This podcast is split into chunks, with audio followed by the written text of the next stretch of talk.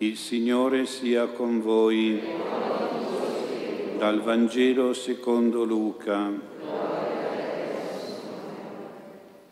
In quei giorni Gesù se ne andò sulla montagna a pregare e passò la notte in orazione. Quando fu giorno chiamò sei suoi discepoli e ne scelse dodici, ai quali diede il nome di apostoli. Simone che chiamò anche Pietro, Andrea suo fratello, Giacomo, Giovanni, Filippo, Bartolomeo, Matteo, Tommaso, Giacomo di Alfeo, Sinome, Simone soprannominato Zelota, Giuda di Giacomo e Giuda Iscariota che fu il traditore. Disceso con loro si fermò in un luogo pianeggiante. C'era gran folla di suoi discepoli e gran moltitudine di gente da tutta la Giudea, da Gerusalemme, dal litorale di Tiro e di Sidone, che erano venuti per ascoltarlo ed essere guariti dalle loro malattie. Anche quelli che erano tormentati da spiriti immondi venivano guariti. Tutta la folla cercava di toccarlo perché da lui usciva una forza che sanava tutti. Parola del Signore.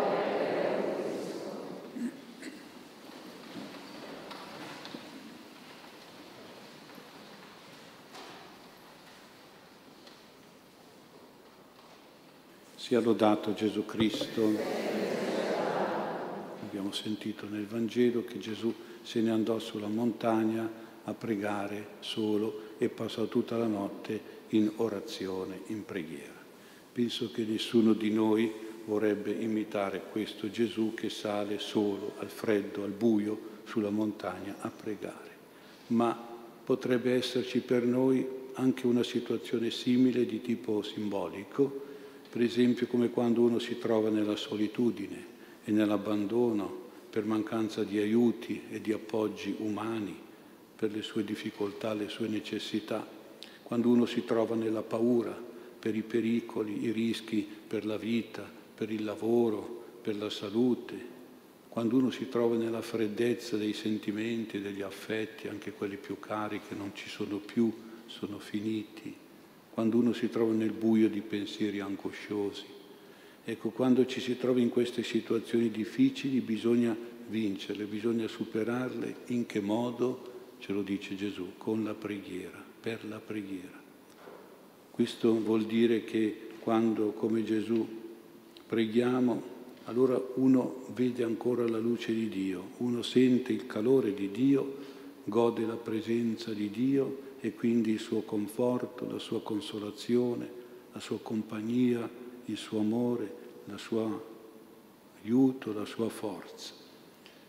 Vedete com'è potente la preghiera, può far superare la terribile situazione, anche quella morale di una montagna dove c'è notte, solitudine e freddo. A volte qualcuno mi riferisce di persone a lui care che soffrono malattie o depressioni, discordie, ansie, esaurimenti, nervo- nevrosi, che sono andati da dottori, da psichiatri, da neurologi, in cliniche, in ospedali e tutto senza risultato.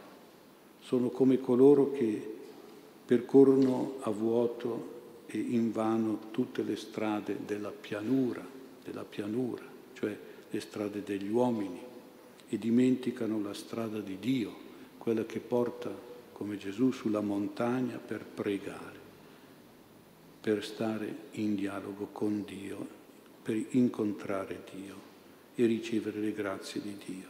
Quindi la strada della montagna, della, della preghiera, della messa, delle devozioni alla Madonna, ai santi, della confessione, della comunione.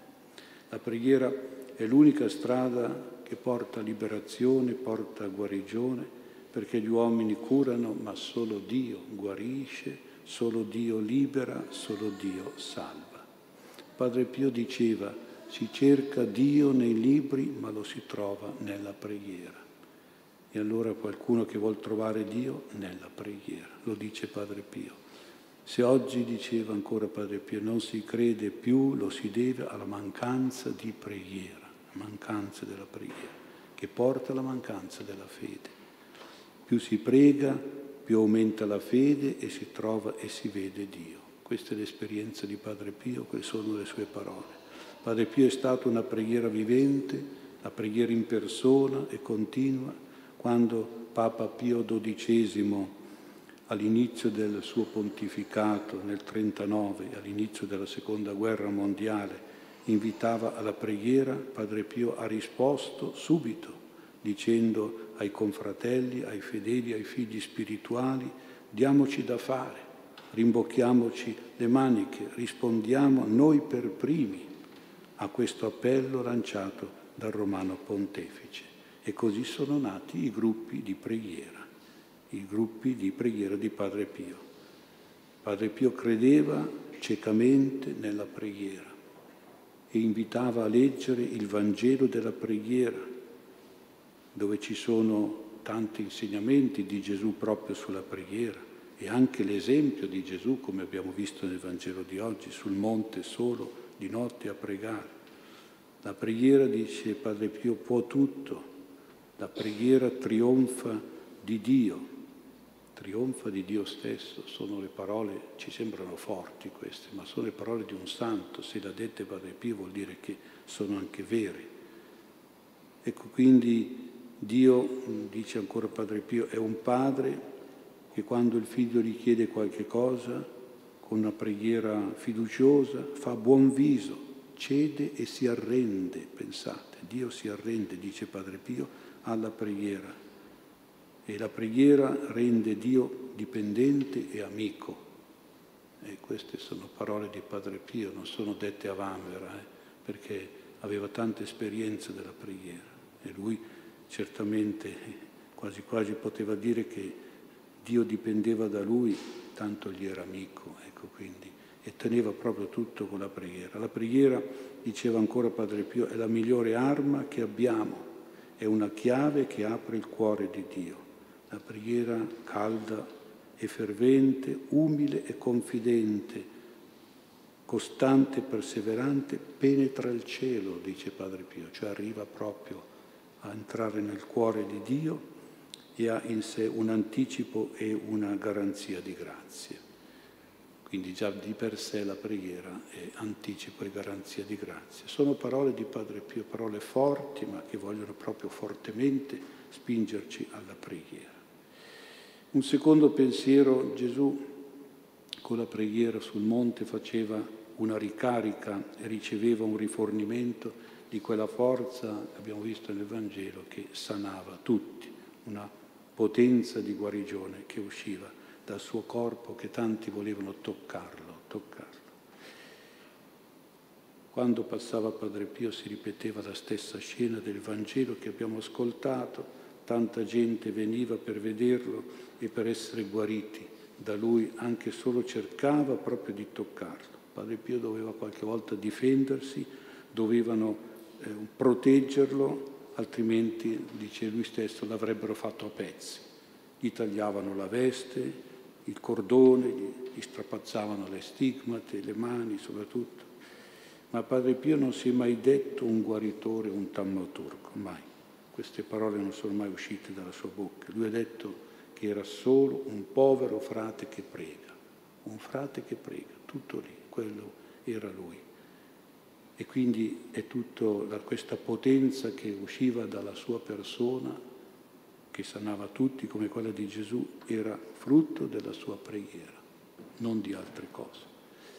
La sua preghiera diurna e notturna gli otteneva grazie soprattutto per i suoi figli spirituali. Un certo Angelo Contarelli aveva un'azienda ed era stato convertito da Padre Pio e si dava molto alla preghiera, alla messa tutti i giorni e scendeva spesso a trovare Padre Pio e a dargli qualche offerta, essendo un imprenditore, aveva qualche possibilità per la casa sollievo della sofferenza che era in costruzione. Quindi un grande amico, un grande benefattore di Padre Pio. Una volta dopo essersi trattenuto alcuni giorni lì dal padre, ha preso il treno per Foggia e nel ritorno a casa durante il viaggio è stato colpito da un ictus. Naturalmente poi il, il rapido si è fermato in emergenza e questo uomo fu ricoverato nella clinica Villa dei Pini di Cittanova, Marche. E poi la notizia naturalmente è giunta a San Giovanni Rotondo e il padre quindi ha inviato lì nell'ospedale Enzo Bertani, che era l'amministratore di Casa Sollievo, a portare un conforto all'infermo, ai malato, ai suoi familiari che erano accorsi poi lì in ospedale. Dopo qualche giorno questo Enzo Bertani è tornato a San Giovanni Rotondo e ha riferito a Padre Pio quanto era il dolore della sposa, della, della moglie, dei figli, ma anche riferito alcune lamentele, ecco, perché si lamentavano della mancata assistenza di Padre Pio per questo figlio che le era caro, che era tanto generoso per la sua opera. E diceva, Padre, dovete ottenere dal Signore una grazia della guarigione, perché a Parma si lamentano e dicevano e andava da Padre Pio a portargli la carità per i malati e ha avuto la trombosi lui. E, e il padre ha ascoltato queste parole e si era attristato, non so se si era attristato per l'amico malato o per la poca fede che dimostravano i parenti, però in quel momento non ha detto nulla e si è ritirato, era sera, si è ritirato in preghiera durante la notte. Al termine della Santa Messa, il giorno dopo, Padre Pio ha chiamato ancora Enzo Bertani e gli ha detto di andare di nuovo a Civitanova e gli ha detto di ai familiari di stare tranquilli perché ho chiesto al Signore di concedergli ancora dieci anni di vita. Ecco. E dopo infatti due settimane di degenza questa persona è uscita dal coma profondo, tornato a casa e poi si è ristabilito e ha ripreso la sua attività. E al termine di quei dieci anni è proprio tornato alla casa del Padre. Ma chi ha ottenuto quei dieci anni ancora di vita?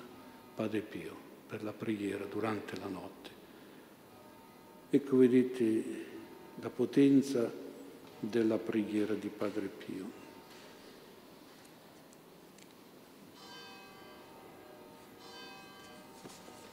Quindi ricordiamoci sempre, la preghiera è la più grande medicina, la più prodigiosa forza di guarigione e di liberazione. Padre Pio come Gesù nella continua preghiera è diventato medico e medicina delle anime e dei corpi. Io penso che anche noi dobbiamo avere questa convinzione che la preghiera veramente, ottiene veramente delle energie di guarigione e di salute, oltre che delle grazie di guarigione e di salute. Saremo noi una energia positiva dentro di noi, nel corpo, nella psiche e nell'anima.